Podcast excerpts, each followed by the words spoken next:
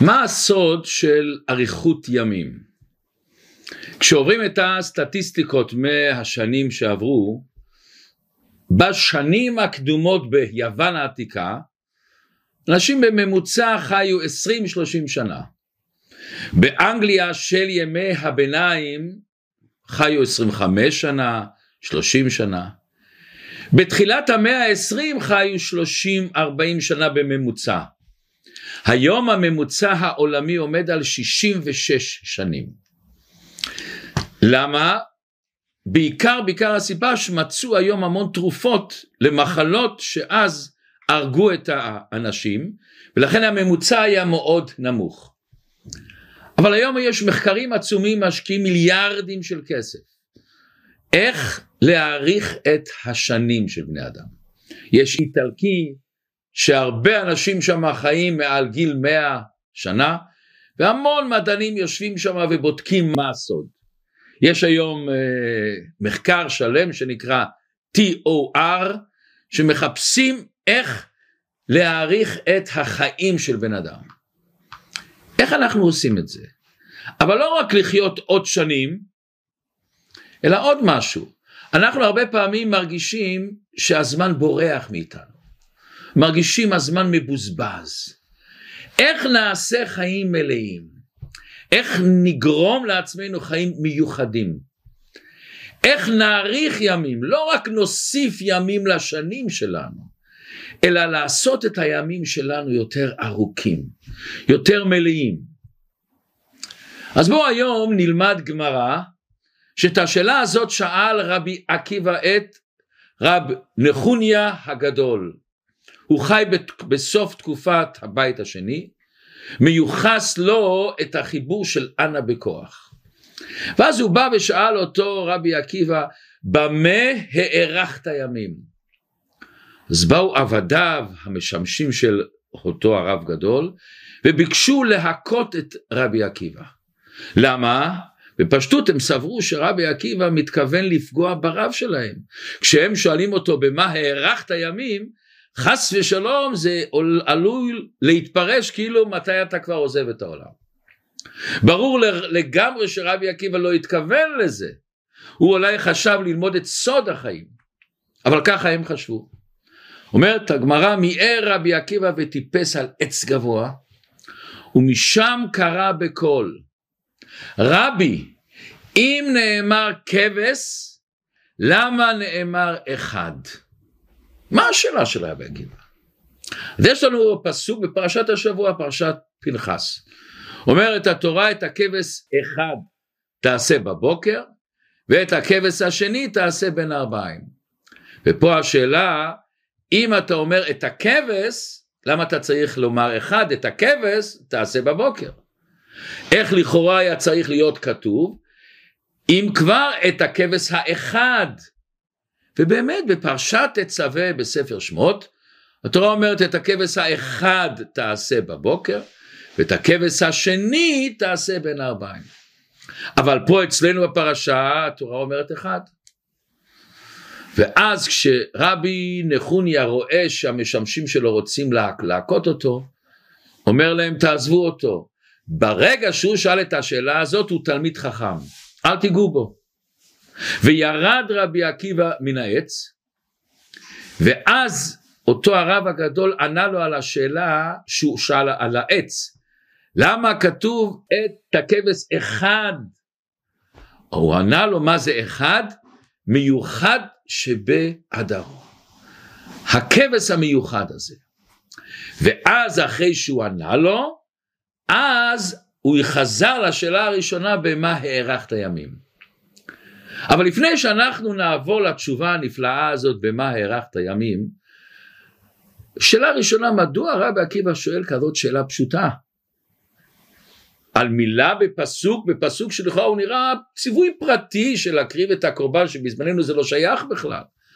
אז למה הוא צריך לשאול על, על שאלה על מילה אחת בפסוק שלכאורה הוא לא כזה פסוק חשוב וגדול. ואיך הוא באמת ראה מהשאלה הזאת שהוא תלמיד חכם? שאלה, שאלה של ילד קטן יכול לדעת. ועוד שאלה, מה הקשר לשאלה הזאת לשאלה על אריכות ימים, איך הוא עובר מנושא לנושא? אבל אם קצת נתעמק ונראה שהפסוק הזה בכלל לא פסוק פשוט. יש מדרש שמובא בעין יעקב, הספר שחובר על ידי רבי יעקב בן חביב, הוא הספיק לכתוב בעצם רק שני חלקים של הספר, ספר זרעים וסדר מועד, הוא נפטר והבן שלו נקרא רבי לוי, הוא גמר את הספר, מה הספר הזה? הוא לקח מכל הש"ס מדרשים וקטעים מעניינים מהגמרא, לא את כל השקלא וטריא, הדברים העמוקים, ויש המון מקומות בעולם שאנשים לומדים, אין ינקב בין, בין, בין מנחה למעריב, ושם הוא כותב בהתחלה שלו דבר מאוד מעניין. הוא אומר, מצאתי כתוב בשם המדרש, והוא כותב, וביקשתיהו ולא מצאתיהו, היום אני לא מוצא את המדרש, אבל ככה ראיתי במדרש. שהוא כותב ככה, בן זומא אומר מצינו פסוק כולל, מה הפסוק הכולל? באמת אותו, אותו מדרש כתוב בירושלמי קצת בצורה אחרת.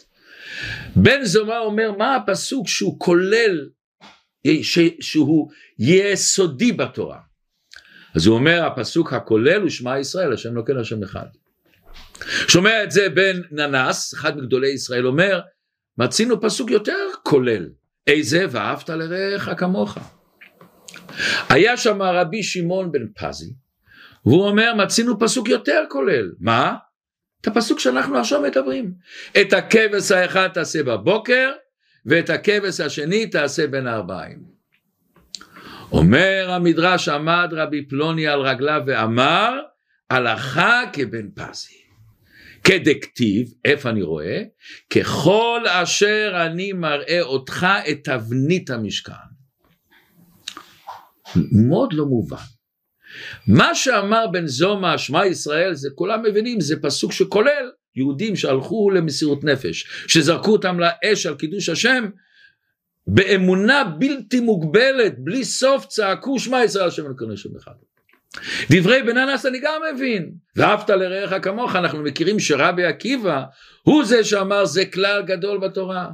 וכמו שמסביר בעל התניא אדמו"ר הזקן מייסד תורת החסידות חב"ד בספר התניא פרק ל"ב בקיצור הוא מסביר שאהבת ישראל אמיתי אתה צריך לגלות את הנשמה שלך.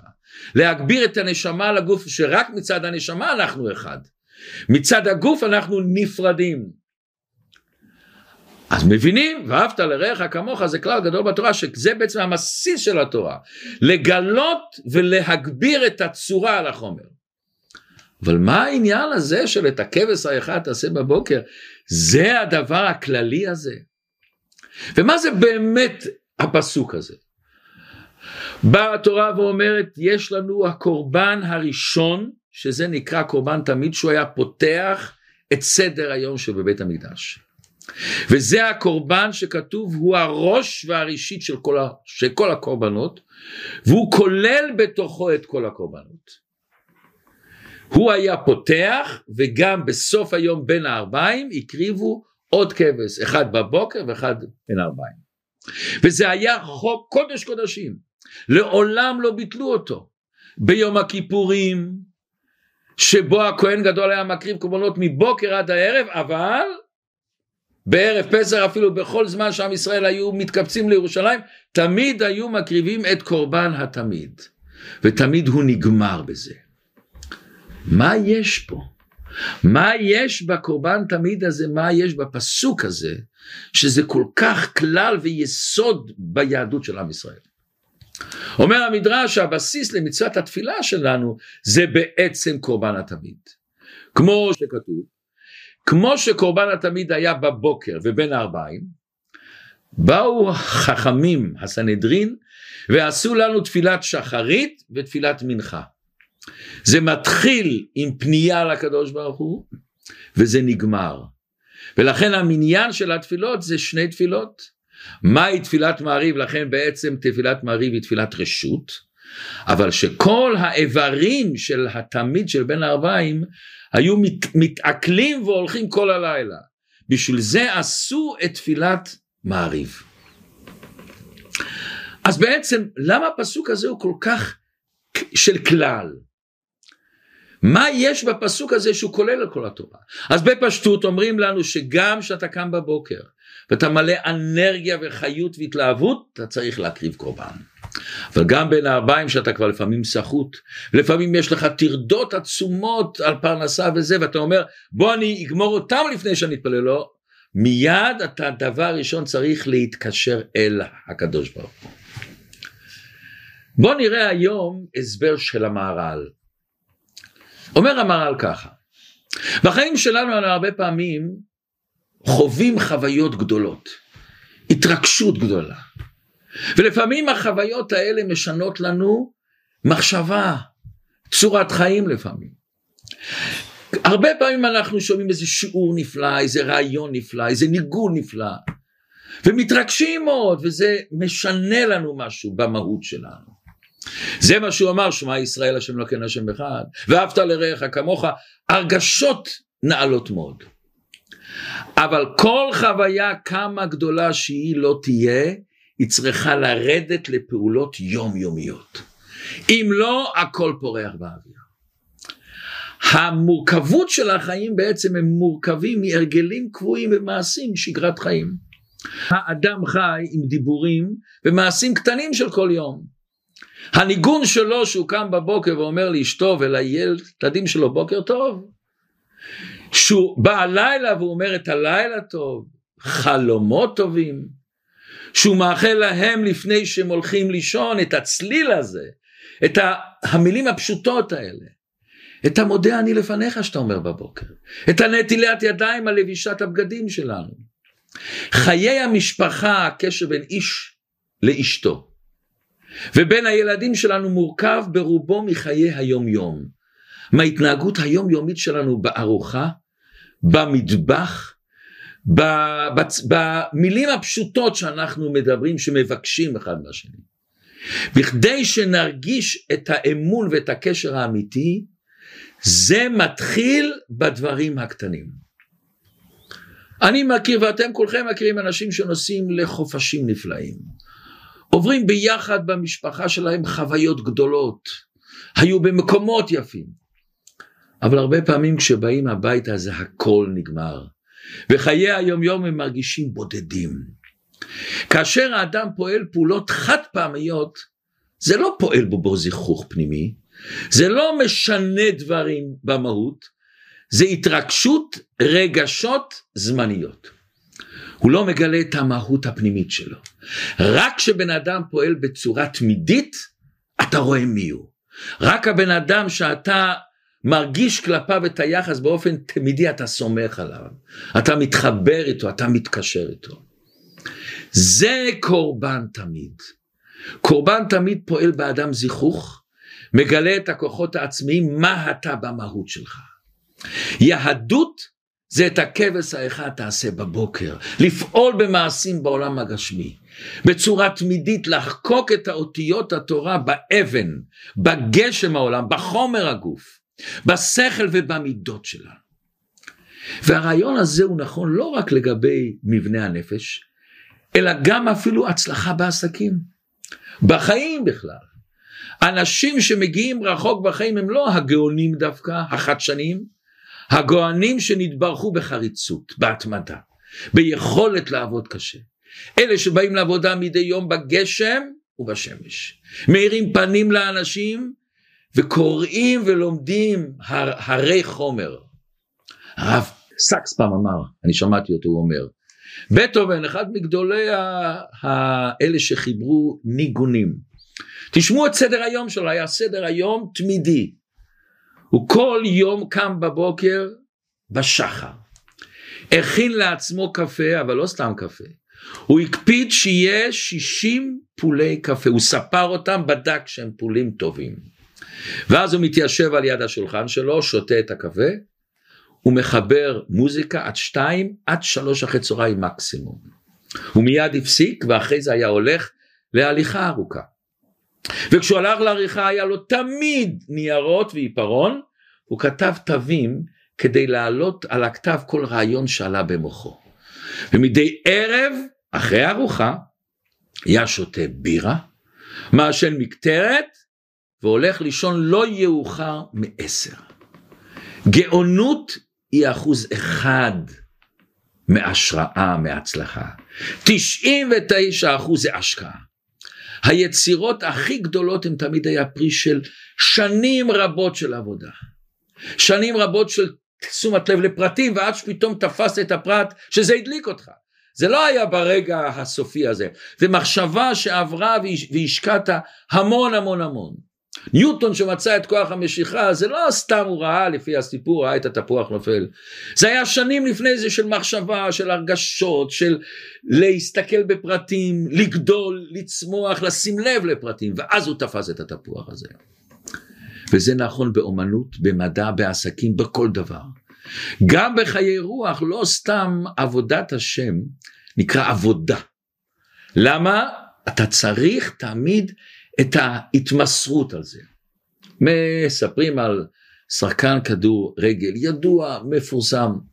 פעם שאלו אותו, תגיד לי, איך הצלחת? איך הצלחת להכניס גולים? איך הצלחת? אז הוא אומר, פשוט היה לי מזל, היה לי מזל. אבל הוא אומר, מה שמצחיק בזה, שכל כמה שהתאמנתי יותר, היה לי יותר מזל. כל כמה שאנחנו רוצים יותר בשיאים רוחניים, אנחנו צריכים יותר את השגרה ואת ההרגל של ההליכה, ללכת בדרך של הקדוש ברוך הוא. וזה עצה נפלאה לבן אדם. אתה רוצה לעשות שינוי בחיים שלך, לגדול, לצמוח, ליצור חיים מלאים, אתה רוצה לגרום לעצמך איזה פריחה, תעשה דברים בצורה קבועה. תנסה להתרגל לדברים טובים, לחייך, לתת מחמאות לשני, לראות את הטוב שבך, את הטוב שבאנשים מסביבך, לעזור לאנשים. כמה שאתה יוצר את ההרגלים האלה, אתה לאט לאט משתנה. ובואו נראה קצת יותר עומק, באה תורת החסידות ואומרת לנו, מאיפה נובע הכוח הנפלא הזה? לעשות דברים בקבלת עול, בצורה תמידית שלא חשוב במצב רוח, לא חשוב באיזה מקום, באיזה זמן, באיזה מצב, לא חשוב האווירה מסביבי, אני יש לי החלטה, אני עושה את זה עד הסוף. איך, מאיפה בא הכוח הזה לעשות דברים בקבלת עול בכל מצב כזה?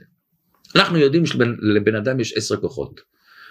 חוכמה, בינה, דעת, שזה השלוש כוחות של שכל, חסד, גבורה, תפארת, נצח, הוד, יסוד, מלכות. עשרה כוחות. בשיעורים שלנו לפעמים הזכרנו על כמה מהם. באה החסידות, מתבססת כמובן על תורת הקבלה, שיש מעל העשרה כוחות עוד משהו. זה הכתר. הכתר הוא מעל האדם. הכתר לכאורה איזה הגדרה יש לו? לחוכמה אני מבין שזה שכל, לבינה אני מבין שהיא בינה. מה זה כתר? מה מבטא המילה כתר? זה בסך הכל משהו שעל הראש. כתר זה מעל הכוחות. כתר זה מעל הספירות. כתר בעצם מגלה את המלכות שבך, את הדבר הנפלא שיש בך. מה זה הכתר הזה? הכתר הזה שאתה יכול לפעול דברים שגם אם העשרה כוחות לא דוחפים אותך. גם אם השכל לא דוחף אותך, החסד לא דוחף אותך, הרגש לא דוחף אותך, המידות לא דוחפים אותך, ואתה יכול לעשות. יש מצד הנשמה שלך כוח נפלא, שהוא מעל כל הכוחות. הוא יכול להתגבר על כל הכוחות. הוא יכול ליצור מצבים שבשכל אתה לא מבין איך זה קרה. איך אני עושה את זה? וכאשר בן אדם עושה דבר בקבלת עול, בגלל איך שכתוב אשרי יושבי ביתך ואנחנו אומרים אדם עושה את הדבר מכיוון שיש לו את הכוח הזה. ואז אשרי אדם שיש לו את הככה, את, ה, את, ה, את הכוח העצום הזה של אותו עולם הכתר. וכשאני מתחבר לעולם הכתר, מתעוררים בי כוחות נעלים ביותר. אני רואה את הדברים בעומק, בצורה מעמיקה יותר, חיה יותר, צורה פנימית יותר, זה נותן לי עוצמה. אנחנו יודעים שלפני כמה זמן נפטר אורי זוהר. ומעניין, כששאלו את אורי זוהר, אחרי שהחלטת שהתורה אמת, הקדוש ברוך הוא אמת, איזה מצווה עשית? הוא אומר זה כל כך יפה חשבתי איזה מצווה אני לוקח לא יכול בבת אחת הכל מה אני לוקח. ורציתי מצווה קלה כלכלה. איזה מצווה הוא בחר מעניין אני לפעמים שואל את זה אנשים. אחד אומר כנראה תפילין אחד אומר אולי לקשור את הנעליים כמו שצריך לפי ההלכה. הוא בחר להדליק נרות שבת אשתו בהתחלה לא רצתה ללכת איתו וכמעט השם ישמור הלכו להתגרש עד, ש... עד שזה ישתנה לגמרי אבל זה לא כאן המקום. הוא החליט לעשות דלקת הרוז הכי פשוט. אבל אז התנוצץ לה הכתר הזה. ואז הוא אמר אבל אני לא אעשה את זה ככה סתם. שיתחשק אני אדליק שלא יתחשק לא ככה איך שבא לי. את הדלקת נרות שבת הזה זה כלום לקחת גפרור ולהדליק ולעשות את הברכה זה אני לוקח בקבלת עול עד הסוף מה שלא יהיה רעידת אדמה מהפכות לא מעניין אותי אני עושה את זה. יש בחור אברך כבר היום אני מכיר אותו בתור בחור עם לב רחב מאוד היום הוא עושה המון מלא חסד ומחלק לאנשים אוכל. הוא בחור שלא היה לו חשק ללמוד תורה אז הוא הפסיק הוא עזב את הישיבה והלך להתעסק בשמירה באמריקה.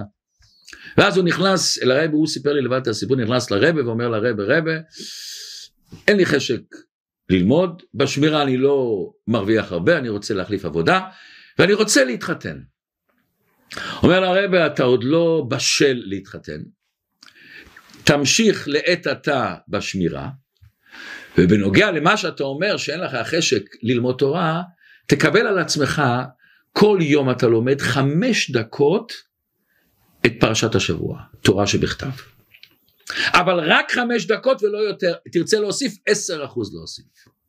מקסימום חמש וחצי דקות. ותלמד גם תורה שבעל פה, אבל על זה הרב אמר לו במקום שליבו חפץ איפה שאתה רוצה. אבל עוד פעם רק חמש דקות. אבל החמש דקות יהיה לו, האלו יהיו בקבלת עול עד הסוף. מידת הנצח, עד הסוף אתה עושה את זה. ולפני שאתה לומד את זה תעשה לך נוח שתרגיש טוב ותאכל ותשתה. זה מה שאתה רוצה תסגור את הטלפון חמש דקות תמימות תהיינה. הוא אומר התחלתי ללמוד וזה הדליק אותי. ואחרי כמה זמן הוא רצה להוסיף אבל הרב אמר לו לא. ואחרי כמה זמן הוא ביקש מהרב אני יכול להוסיף? והרב הסכים. והיום הוא אברך חסידי לכל דבר ההוראה בשבילנו גם אנחנו צריכים לקחת, לקחת משהו. אפילו דבר קטן, כמו שכתוב, הווי רץ למצווה קלה. תרוץ למצווה קלה, אל תיקח דברים גדולים בבת אחת, מכיוון שזה אתה לא תחזיק, ואם אתה לא תחזיק יהיה לך הצדקה לעצמך, זה דבר גדול, איך אני יכול לעשות את זה? לא ללמוד חמש דקות, אין לך הצדקה. אומרת המשנה, הווי רץ למצווה קלה. שמצווה גוררת מצווה, דווקא מצווה קלה, אבל כשאתה רץ אליה, אתה תופס אותה בשתי ידיים ואתה לא עוזב אותה, דווקא זה. העבודה השגרתית הזאת, היא מגלה דווקא את הקשר העמוק שיש לנו לקדוש ברוך הוא. קשר שלא תלוי במצב רוח, קשר בכל מצב ובכל מקום. על מי אנחנו סומכים? על חבר שלפעמים הוא חבר נפלא, עושה בשבילנו הכל ולפעמים אני לא מכיר אותו והוא לא רואה אותי, או על חבר אמיתי שהוא תמיד בכל מצב, בלי תנאים, הוא נמצא איתי. הוא נמצא בשבילי. וגם שהוא לא מבין ולא מרגיש מה שאני מבקש, הוא עושה את זה. ודווקא הקיום המעשי הזה שנראה אולי יבש, אולי טכני, אבל דווקא בו מתבטא קשר. דווקא כשאנחנו קמים בבוקר ואנחנו עייפים וקשה לנו להתפלל, וקשה לנו להתרכז, וקשה לנו לתת צדקה, וקשה לנו ללמוד תורה, וקשה לנו לתת לשני איזו הרגשה טובה, וקשה לנו לסלוח, וקשה לנו לא לכעוס, כל אחד והעניינים שלו. אנחנו עושים את זה. ואנחנו מתפללים שאין חשק ואני לומד שאין חשק ואני סולח שגם שקשה לי לסלוח. ואין לי סיבה לעשות את זה רק בגלל הקדוש ברוך הוא, אין לי חשק, אין לי רגש, לא החוכמה ולא הבינה ולא הדת ולא החסד, כל הכוחות שלי נעלמו פה, כולם צועקים לי לא. ואני עושה את זה, למה? כתר. זה הכלי האמיתי ליצירת חיבור בינינו לבין הקדוש ברוך הוא. הרבי הרש"ב, הרבי החמישי לבית חב"ד אמר, יש לפעמים שאנחנו באים לבית כנסת ואנחנו מרגישים אש ורוצים להתפלל. ויש לפעמים שבאים מרגישים יבשים לגמרי, יבשים לגמרי, ומתפללים. אומר הרב עכשיו, איזה תפילה יקרה אצל הקדוש ברוך הוא. איזה תפילה יותר חשובה אצל הקדוש ברוך הוא. דווקא התפילה הזאת שאתה עושה כשאין לך חשק. הקביעות הזאת, הקבלת עול הזה מוכיח על הרצינות שלנו, על הדבקות שלנו, על הקשר הפנימי שיש לנו, אפילו אם אני עושה שעה אחת, לכן כתוב שאחרי 120 שנה שבן אדם עולה אל השמיים, שואלים אותו, קבעת עיתים לתורה. קביעות, אתה לא לומד אולי כל היום, אבל את אותו שעה, את אותו חצי שעה שאתה עשית, אי אפשר להזיז אותך, עולה תמיד. זה השעה שלך, זה העולה תמיד שאתה עושה. עכשיו נבין את מה שאומר אותו בן פזי אומר. הפסוק שכולל את כל התורה. הפסוק שנותן לנו את המפתח לקשר עם הקדוש ברוך הוא, לקשר עם התורה. כל העניין של תורה ומצוות זה בא לחבר את האדם עם הקדוש ברוך הוא. מתי אני מתחבר? כשאני פעם יש לי איזה חוויה רוחנית? שפעם אחת שמעתי איזה ניגון והתרגשתי ובכיתי או רקדתי? העיקר מה שקורה אחר כך. האם זה פעל בחיים שלי? הבחירה של אותו רב נפלא אומר, כל הרעיונות הנאצלים בעולם הם זה כענן פורח אם זה לא יורד להרגלים למעשה. ודווקא שאתה עושה אותם בכל מצב שלא יהיה, זה מקשר אותך, זה מוכיח את הפנימיות שלך, זה הנקודה העצם שלך שמתגלה פתאום בצורה נפלאה. ולכן נבין מה שאותו הרב פלוני על רגליו, ואמר הלכה גבן פזי. מה הוא צריך לעמוד על רגליו? מה הוא צריך להכריז? לא שמענו את זה במחלוקות. זה היה נראה לו חידוש גדול. והיה נראה לו שהוא צריך באמת להחדיר את זה באנשים. עמד על רגליו וצעק הלכה כמוהו. ותראו דבר מעניין, יש דעה, רבי נתן אומר, שכל פעם שעשו את קורבן התמיד היו צריכים לתקוע בחצוצרות. בדרך כלל עשה, עשו תקיעת בחצוצות רק כשבני ישראל היו במדבר והלכו ממקום למקום למקום. אבל לפי דבריו שעשו את קורבן התמיד פתאום תקום, למה תקום חצוצרות? להחדיר את המושג הזה. ובואו תשמעו סיפור, שמעתי לפני שאני מרגש מאוד. איש זקן עשה תור אצל הרופא. אז הוא נכנס לקופת החולים, יש שם הרבה רופאים, ולפני זה כשהוא עשה תור, אז הוא, אז הוא אומר לרופא, אני רוצה אבל לעשות את זה מוקדם, בשמונה בבוקר. בסדר, הוא בא לרופא, היה לו איזה בעיה באצבע, הרופא פתח, הוציא את המוגלה, שם תחבושת, והוא ראה שהבן אדם מאוד מאוד לחוץ, מאוד עצבני, מאוד... אומר לו, תעשה מהר, אני צריך ללכת, יש לי פגישה חשובה. הוא שואל, מה, אתה הולך לעוד אה, רופא פה בקופת חולים? הוא אומר, לא, לא, לא. אני הולך להיפגש עם אשתי. אה, איפה אשתך נמצאת? היא לא בבית? לא? היא בבית אבות. אה, מה שלומה? מה שלומה? איך היא מרגישה? הוא אומר, תראה, היא כבר שמה זמן, והיא סובלת מהלצהיימר, היא כבר לא זוכרת דברים. ואז אני אומר, למה אתה כל כך ממהר בשבילה? אתה חושב שהיא דואגת לך? הוא אומר, לא, אני לא חושב שהיא דואגת לי. כשאני בא, היא לא מזהה אותי אפילו. אז אני שואל, אני לא מבין, היא לא מזהה אותך ואתה הולך אליה כל בוקר? למרות שהיא לא יודעת מי אתה? מחייך אותו זקן, מחזיק לי את היד, יד חמה, ואומר לי, היא לא מכירה אותי. אה, אבל אני מכיר אותה. אני יודע מי. הייתי צריך לעצור את הדמעות שלי, אותו רופא אומר שהוא יצא. חשבתי, זה סוג האהבה שאני רוצה. זה סוג קשר שאני רוצה. זה את הכבש האחד. זה הפסוק הנפלא הזה. לפי זה נבין מה הקשר בין השאלה של רבי עקיבא, ששאל אותו איך מאריכים ימים, לבין התשובה שהוא ענה לו, את הכבד צריך להיות אחד המיוחד. מה זה אחד המיוחד? כל פעם שאני מקריב קורבן תמיד זה אחד מיוחד. למה הוא מיוחד? מה המיוחד שבו? כבר הקרבתי אותו עשרות פעמים, מאות פעמים, אלפי פעמים. כל יום להקריב שתי פעמים, זה, זה הון. הקריבו אותו המון שנים, המון שנים הקריבו אותו. אז לכאורה, אז מה זה עוד אחד, מה זה עוד אחד, עשיתי את זה כבר. אבל כשאנחנו עושים את זה בתמידות, במסירות, בקשר פנימי לקדוש ברוך הוא, כל פעם שאתה מקריב זה משהו מיוחד, מיוחד במינו. אדרבה, זה שעשינו את זה מאוד פעמים, גורם לזה היום לעשות מיוחד. וכל יום שאנחנו לומדים ומתפללים ועושים דברים בקבלת עול, כל יום הולכים לי להתפלל. ולפעמים נראה לנו כבר התפללתי אתמול, כבר עשיתי את זה אתמול, אז מה העניין הזה? זה כבש אחד. זה כבש האחד. זה דבר מיוחד. עוד נקודה, בתוך הכבש האחד הזה נמצא השם כן השם אחד. מה מניע את האדם להקריב קורבן שהוא עשה אותו כבר כל כך הרבה פעמים? בצורה תמידית מה מניע אותך לעשות את זה? האחד השמע ישראל השם אלוקינו השם אחד. ותראו דבר מעניין. השנה פרשת פנחס בדיוק חלה בשבעה עשרה בתמוז לכן הצום נדחה. מה באמת הסיבה שאנחנו אז צמים בשבעה עשרה בתמוז? אומרת הגמרא שביום הזה קרו חמישה דברים אחד מהם היום נראה ביטול קורבן התמיד. מה היה? היה טראומה שזה השאיר טראומה על עם ישראל שעד היום עושים 17 בתמוז. מה קרה?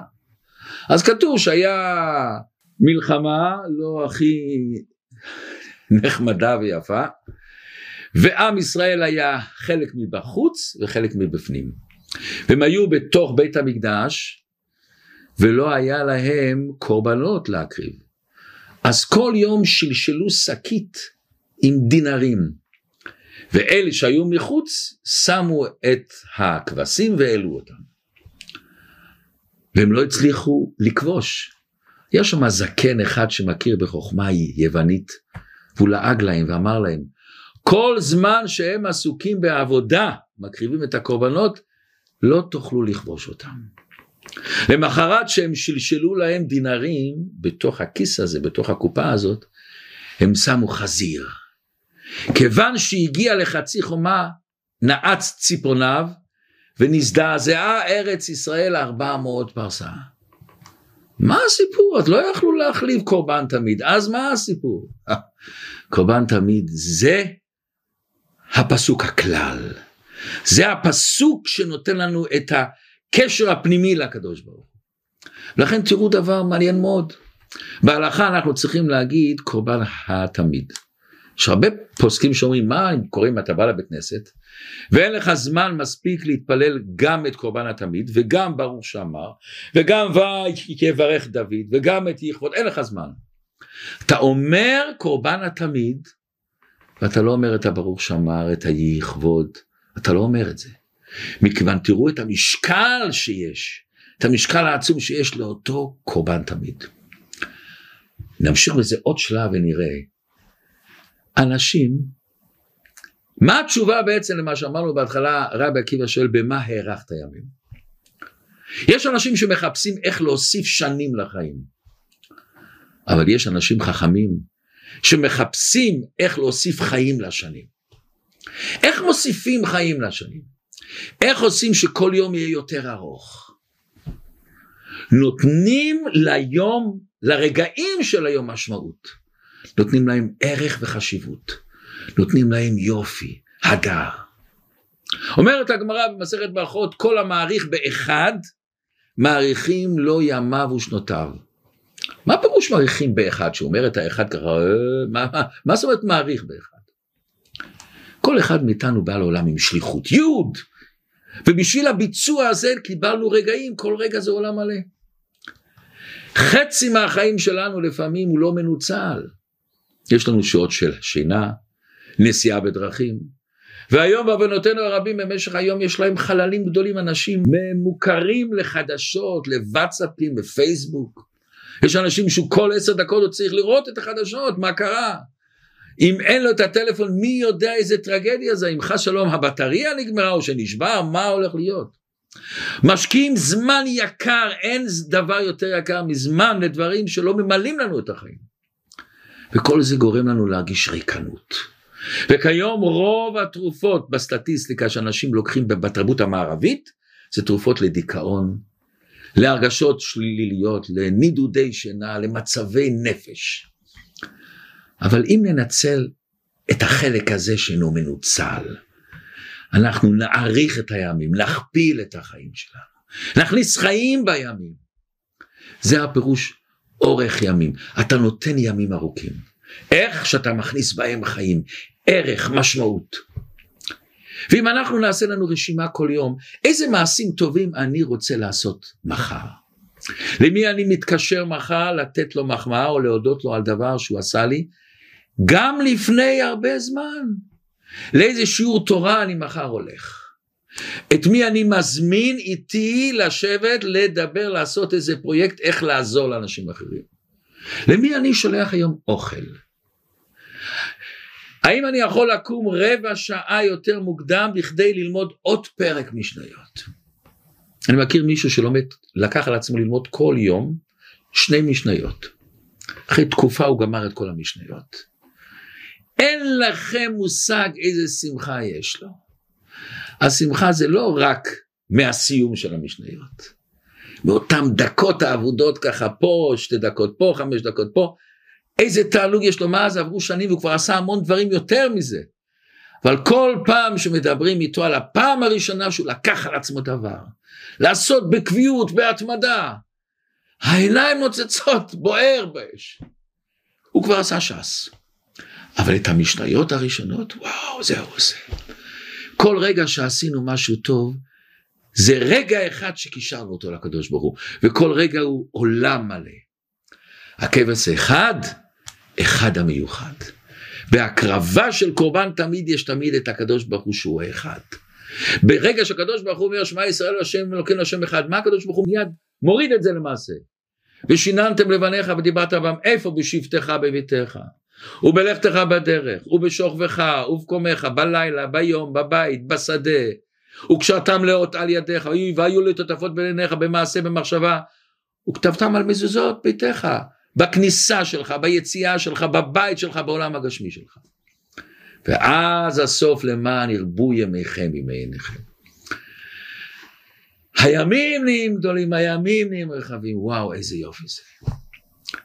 סוד אריכות הימים קשור בסוד האחדות. להכניס את האחדות של הקדוש ברוך הוא. להכניס את, האח... את האחדות של הקדוש ברוך הוא בכל רגע ורגע ופתאום הזמן נהיה מאוחד אצלנו. משקיעים מיליארדים כדי ליצור תרופות להאריך ימים. מיליארדים אנשים מחפשים דרך איך לאכול יותר בריא ואיך להאריך ימים וזה חשוב מאוד חס ושלום. אבל זה לא מכניס חיים בימים.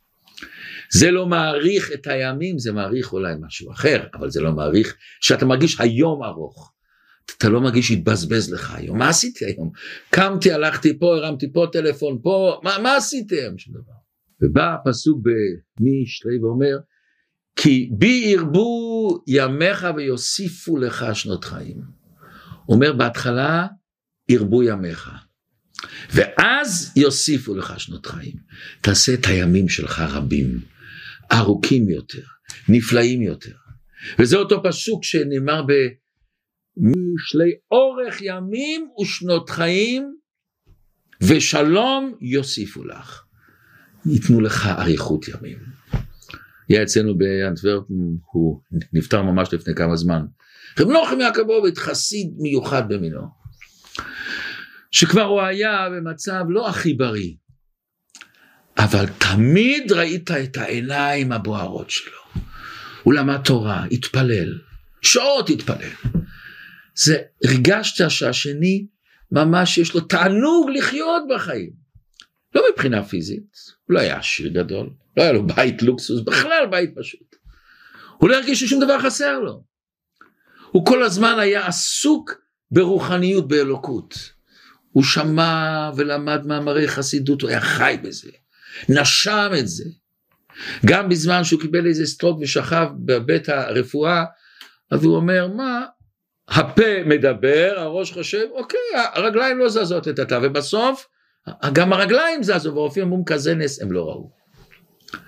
עכשיו בואו קצת נשמע מה הוא ענה לו אותו הרב הגדול רבי עקיבא ששאל אותו מפני מה הארכת ימים אז הוא אומר לו שלושה דברים מימיי לא קיבלתי מתנות דבר שני לא עמדתי על מידותיי מחלתי על הכבוד שלי ויתרתי לא הייתי כזה מצומצם והייתי ותרן בממוני כל הסכסוכים בכסף ויתרתי מה העניין בזה? לא תמיד צריך לוותר ולא תמיד צריך לעשות מה שהוא עשה.